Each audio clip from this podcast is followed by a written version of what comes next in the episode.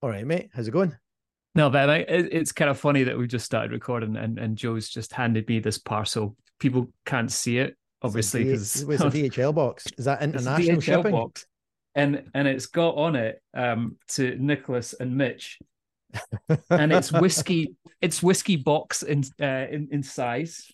So oh, I'm just fuck. I'm opening it right now, mate, and seeing uh, what what you could have had if you lived in Scotland and didn't live in the US. I think we need to clarify to our listeners and to the brands out there Mitch and I don't live together. it's from our friends at Kingsbarns, mate. Oh, that's nice. Now, look, a couple of whiskies from Kings Kingsbarns. Thanks, Kings Kingsbarns. There you go, look. Oh, those look lovely. Look that's their that. new uh new Falkirk and Belrock. You you you can have a dram. Oh no, you can't have a dram of that. Sorry, Nicholas. I'll just enjoy that myself.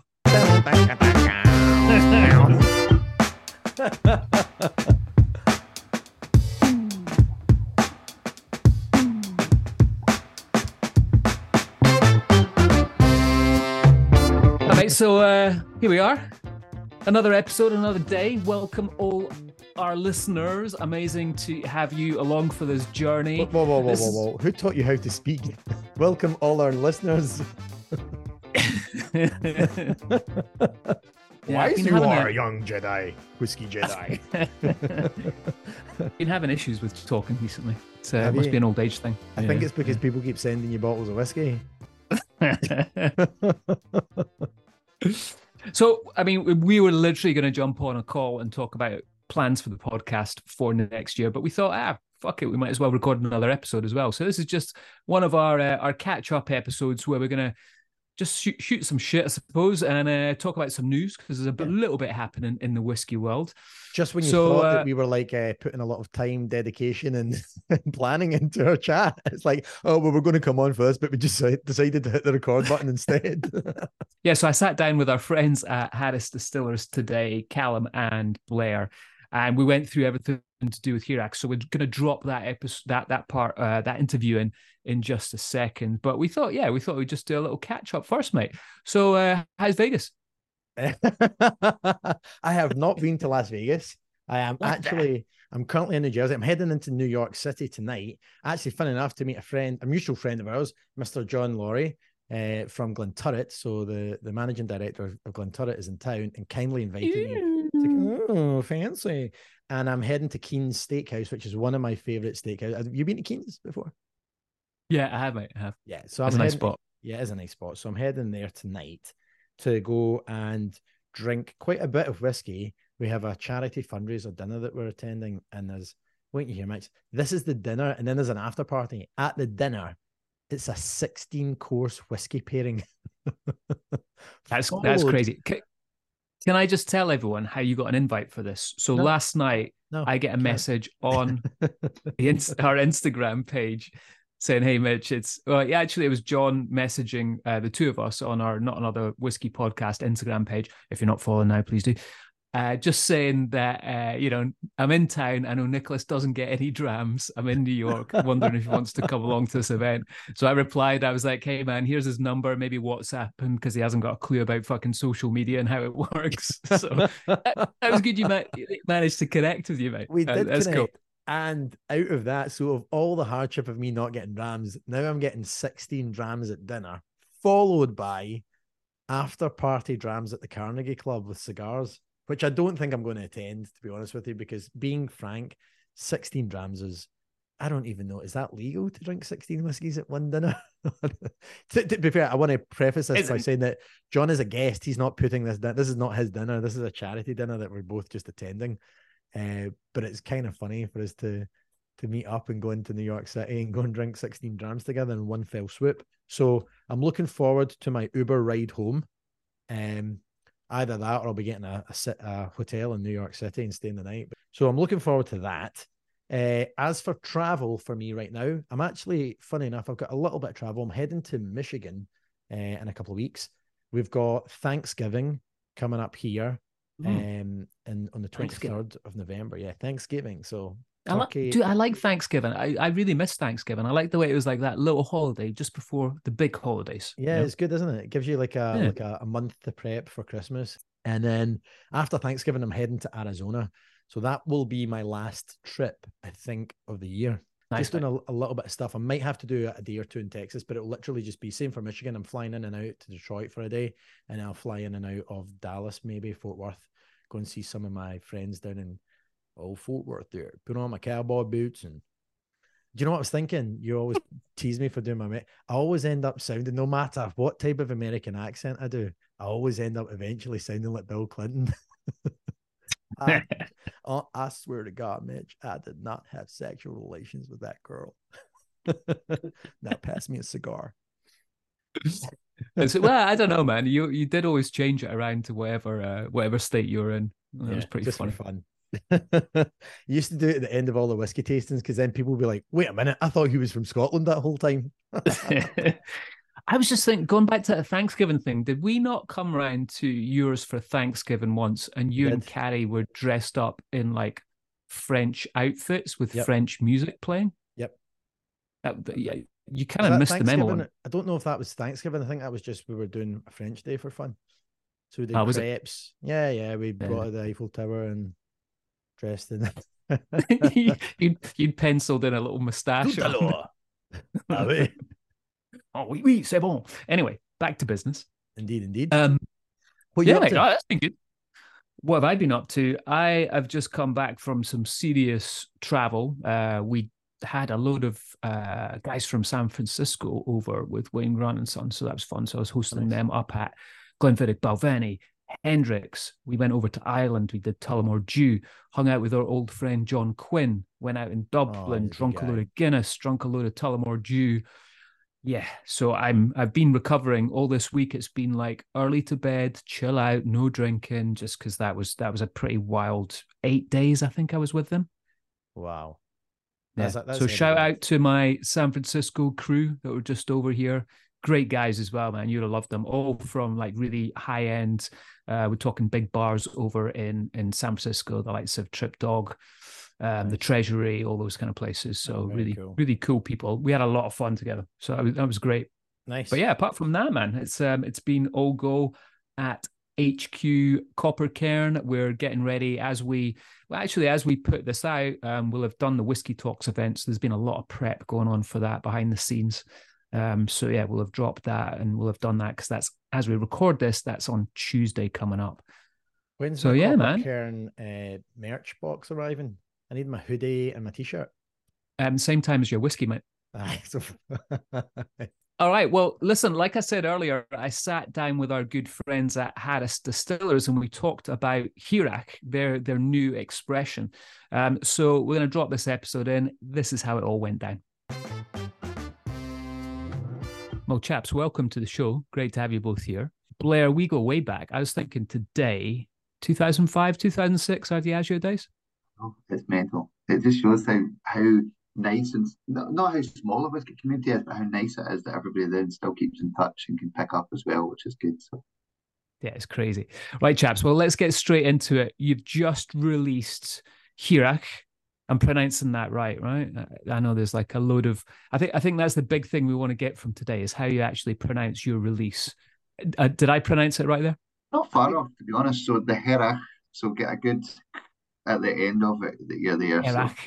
Okay. Okay. That's the one. The bottle does look absolutely stunning. Uh, amazing work on that. Great juice. I'm actually sipping some right now because you guys did send me a little sample.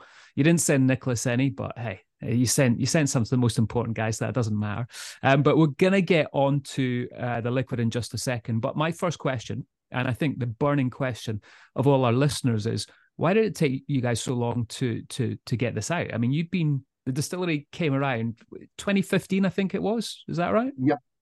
It sounds quite cliche, but but waiting for the the liquid to be exactly how we wanted it to be. I mean, you only get one chance to launch for your first inaugural launch. And I think going back to this, I can't remember their names, but we've worked with consultants, the three wise men. I can't remember their, their full names, but there's a multitude of different recipes. I remember when they took us through a tasting. So the Hearach which you're now tasting is recipe 53 of everything they tried to get it right. So they were obsessed with it being the possible the best that it possibly could be. And I think that's probably why it took us so long the Three Wise Men. I mean, you've probably come across the, the name Gordon Steele um, in the whiskey world. So he's he's been in since the very beginning.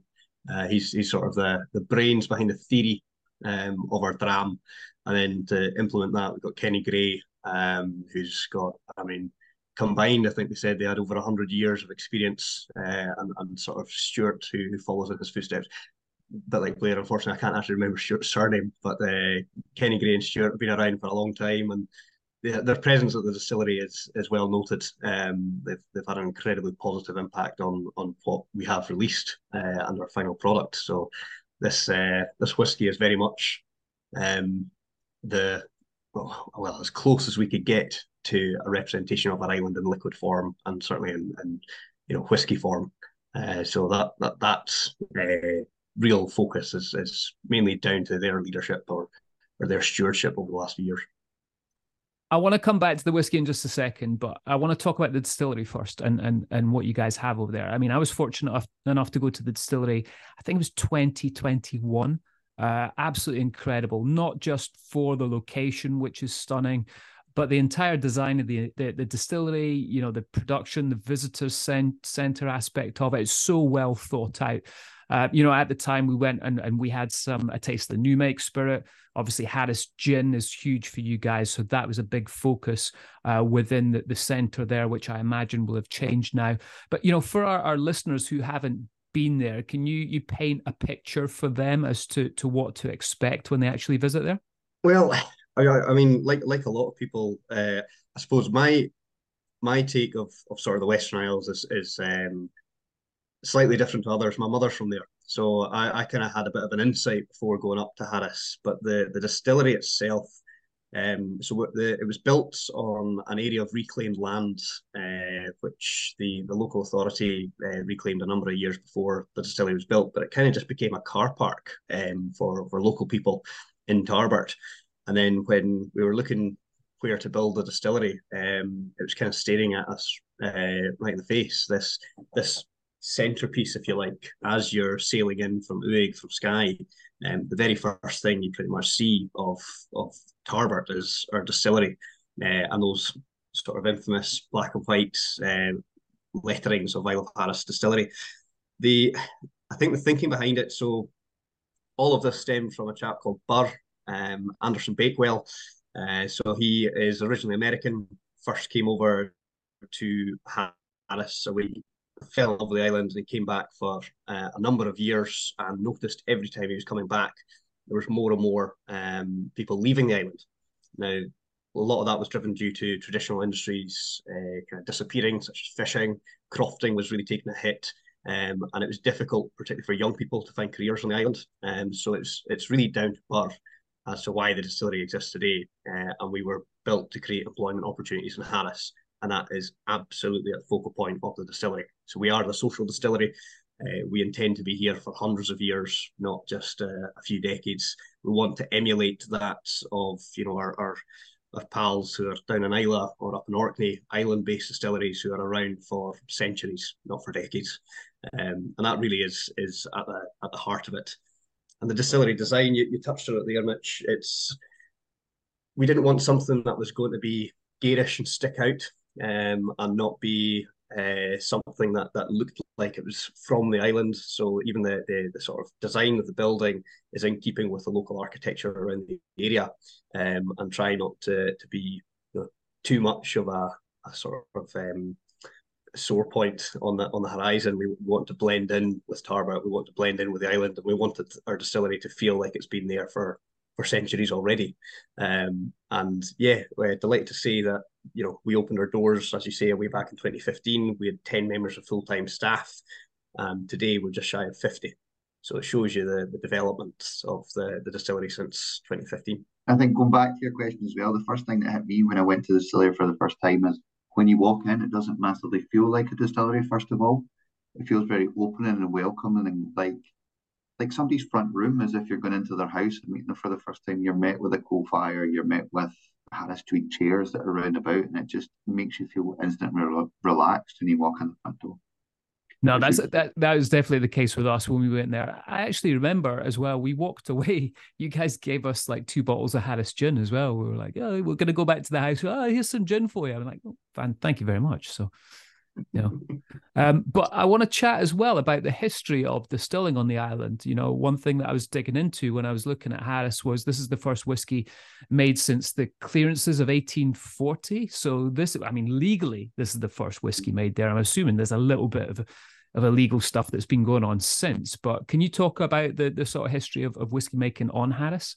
I mean, I'm no expert myself, but uh, from the stories that that um, have been told and passed through the, the, the sort of generations, Pabbay, the Isle of Pabbay, was was a well known um, island for illicit distilling, so to speak, um, and the the family there were, uh, I, I, believe they were Morrisons, but I'll have to double check that, so please don't quote me on it.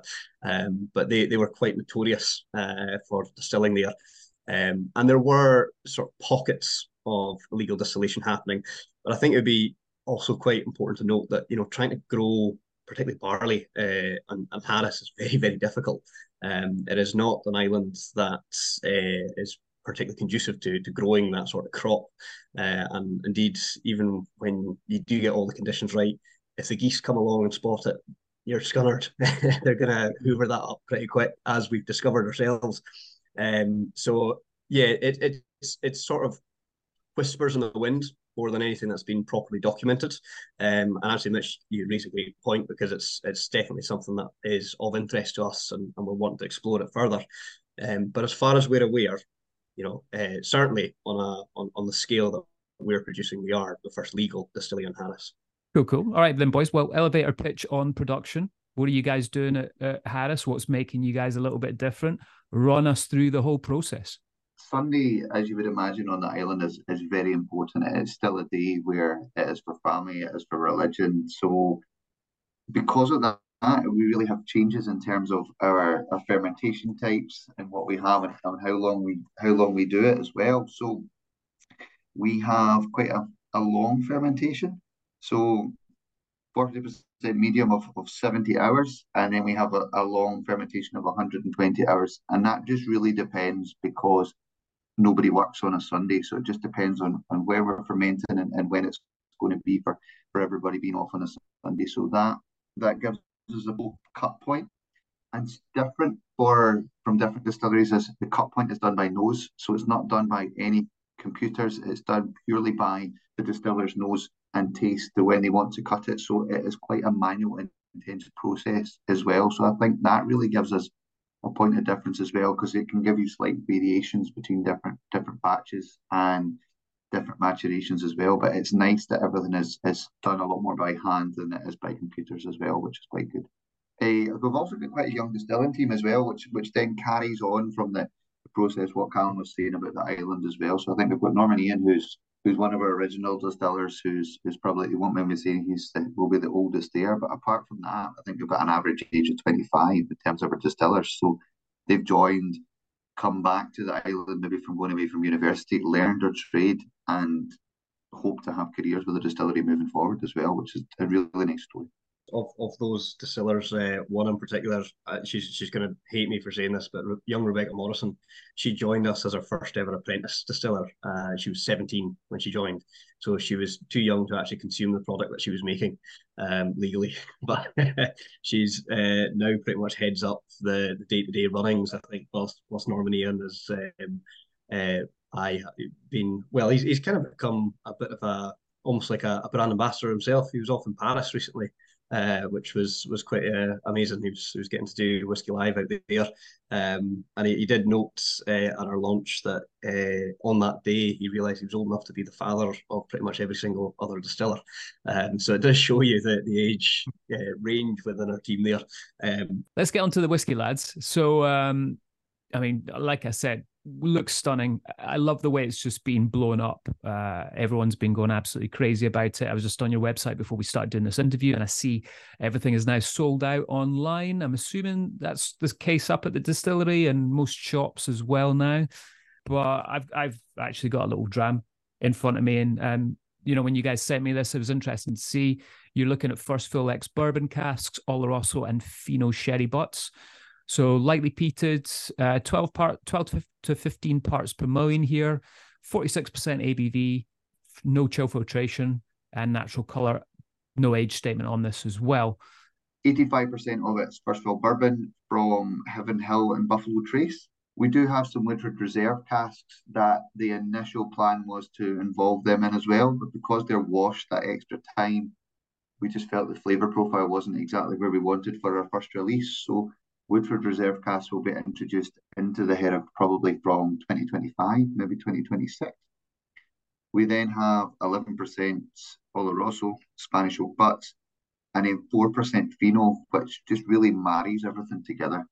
So looking at the batch system has probably caused a little bit of confusion from people as well. I mean, the batch system, we launched batches one to eight online at our, and on our distillery on launch day.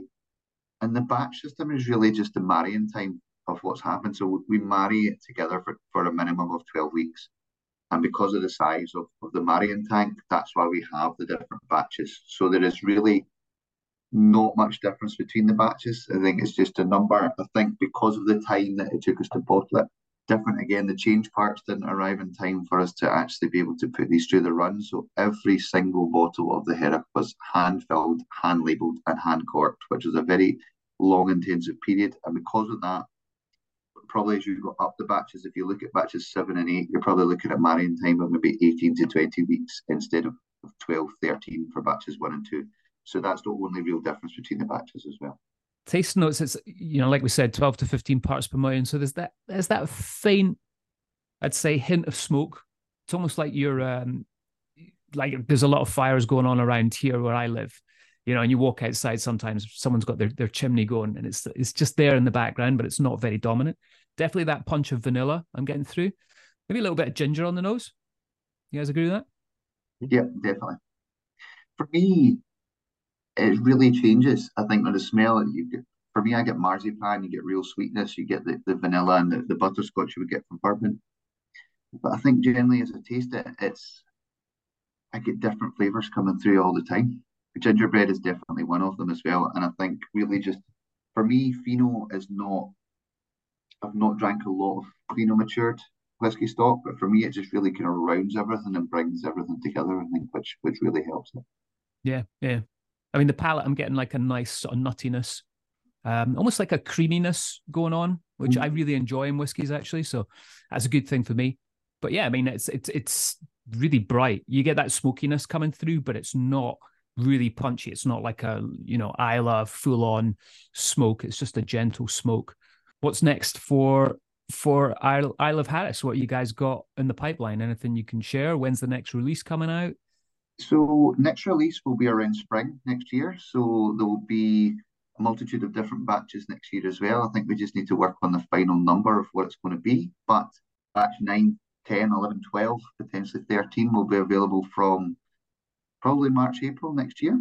We are looking at some limited editions as well. So I think we're just waiting on the, the three wise men and the, the blending team to sign off the liquid. But hopefully we will have a limited edition fully matured in First Fill Oloroso next year as well, which should be good. And we've been holding back stock as well. So we're holding back stock so that we can then have some some named age ranges going forward as well. So there's very much a, a lot of different things happening. The Hearach will always be our core brand. The idea is there'll be limited editions, but we're open to trying new things and, and looking at things as well. So it's very much the case of wait and see. We don't know exactly the plan of, of what it's going to be. We know the Hearach will be the, the core product, but there definitely will be limited editions each year as well. Uh, you know, our, our, our, issue at the minute is supply and demand one uh, in the right way. So the demand is ex- exceptionally high at the minute, which is wonderful. Um, and we are trying to match that with supply. But if we are able to, we're, we're going to try and host as, as many sort of tastings and opportunities to try the liquid as possible. Um, so just keep an eye on our social media pages as to when they might be taking place. Um, and hopefully as well, um, as we sort of, you know, Blair mentioned our plans for next year as we, as we roll out more stock. Well, Blair, Calum, thank you so much for your time. Thanks for being on the show. Um, I look forward to see you in person at some point soon, hopefully, gents, and uh, take it easy. Thank you, and speak to you soon. Mitch, that was an absolutely baller interview. Seems like those guys are really doing a lot of really fun and exciting stuff. I'm excited to taste the whiskey. I have heard on the grapevine, in fact, I just got an email after your interview with them today that they are sending me a bottle of whiskey. Hurrah! Ooh, score.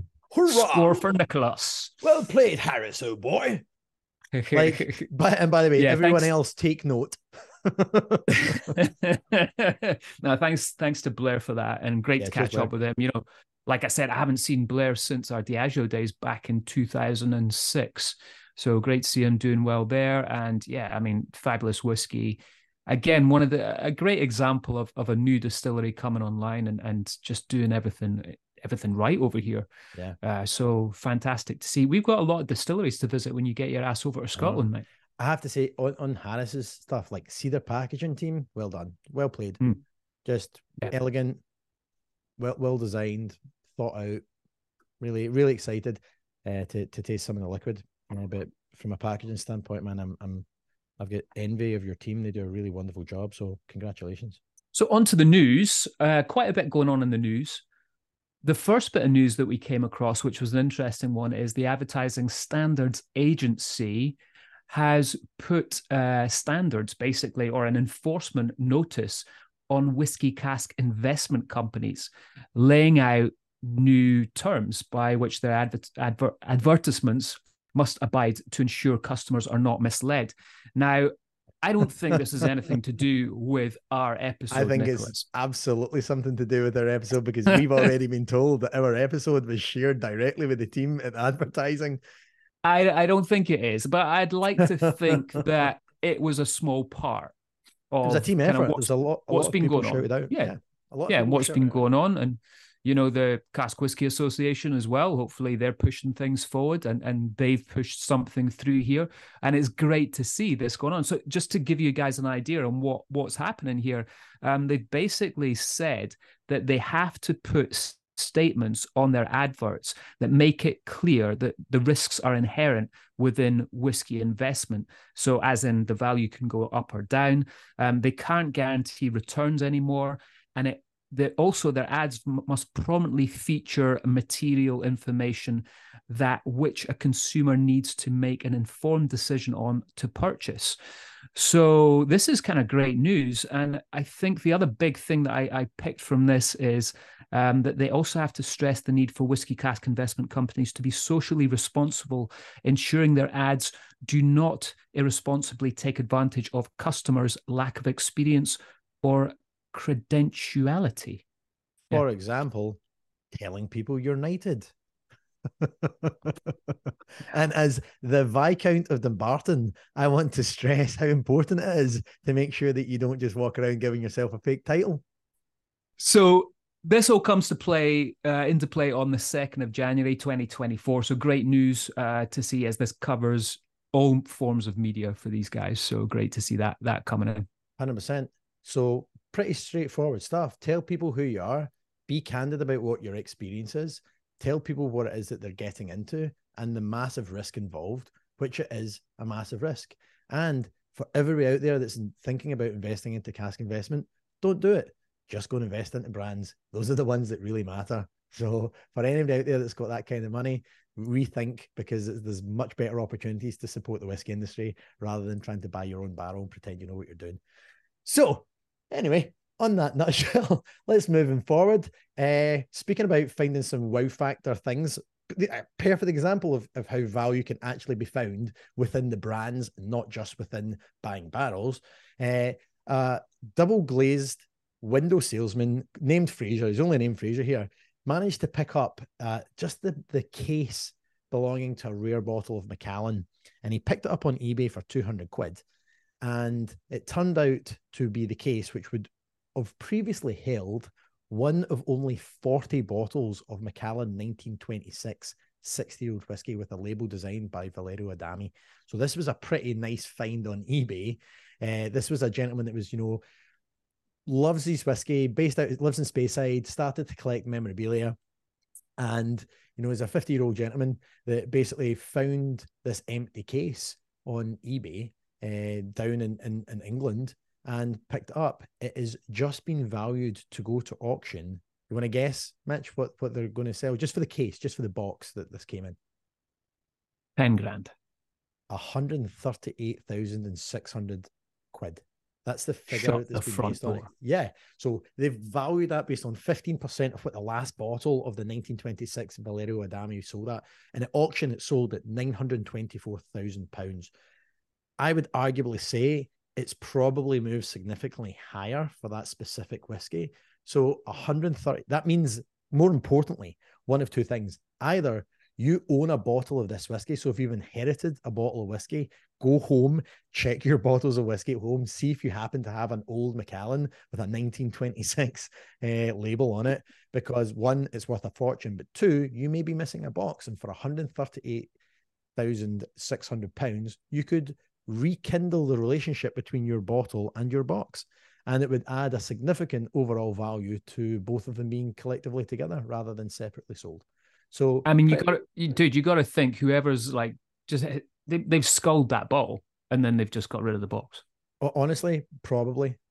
That that that was my that when I first saw it, I was like, who's going to because you would one you would have had to have separated them right, so you would have had to have taken the bottle out of there. I'm assuming that at some point this was an inheritance. Maybe somebody cleaned out an old attic space, or somebody was, you know, had to go in and clean out something from a family member and just found an old box and just threw it onto eBay, not really knowing what it was. It just looks like a beautiful glass and, and kind of copper display case and brass, uh, um, like a wooden plinth with like the brass and the glass on it. Looks pretty nice. Um, but just Mate, that little 1926.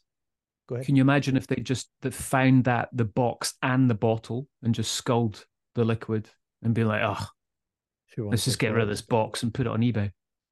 Well, to be fair, yeah, and I'm sure whoever sold it for 200 quid is probably kicking themselves as well, just like, God damn. Yeah, totally. In other news, uh, as of the 1st of November, William Grant and Sons have announced the appointment of a new CEO. So this is big news because Glenn Gordon, family member of William Grant and Sons, is now stepping down. He's going to remain a non-executive director on uh, on the board, and Soren Hagh is going to take his place as the new CEO. So Soren is coming from Heineken. He heads up the whole European division there and uh yeah i mean interesting one there right as in yeah there's not going to be a family member running william grant and sons anymore no, not not not the helmet. I actually think that's probably a, a, I want to say it's probably a good thing for their business overall to not have a family member uh, running the show. I think it's you know they're they're they've got such fabulous worldwide brands. You know, having someone there that knows um, the scalability, especially coming from Heineken and knowing how to look at the, that kind of size and scale of a business, uh, which is significantly bigger, I would imagine, than than William Grant and Sons uh, certainly from a volume standpoint. I think just being able to kind of come in there and and and, and kind of guide the business into their next chapter is probably quite smart. Um, but I'm sure I'm sure uh, you know the family are still very much involved, Mitch. You know that yourself. You know the multiple oh, yeah. family members are still uh, very much involved, sitting in the board and and helping guide the business from a from a fifty thousand foot uh, view. So I think that's it's probably smart that the day to day operations and the, the CEO level sits with somebody who just really wants to grow the business and, and champion it to the next stage in its in its chapter. All right, guys. Well, thanks very much for tuning in to this episode of Not Another Whisky Podcast. As always, it's been a pleasure to have you join us on our whiskey journey. Please make sure you ha- smash that follow button, whatever you listen to us on, if it's you know Apple Music, Spotify, whatever you're listening to this podcast. It's really important to us as a as a small little podcast to make sure we we get as many uh, listeners and track all of that stuff as possible. So it makes a big difference to us. So we do appreciate it. Talking about getting smashed, mate. Have a good night tonight. Indeed. 16 whiskeys later, keep your phone on silent. if, if, there's no more episodes from here on in, you know why. We've lost Nicholas to 16 whiskies. 100%. Guys, thanks for tuning in. We'll speak to you next time. Bye. Cheers. Bye.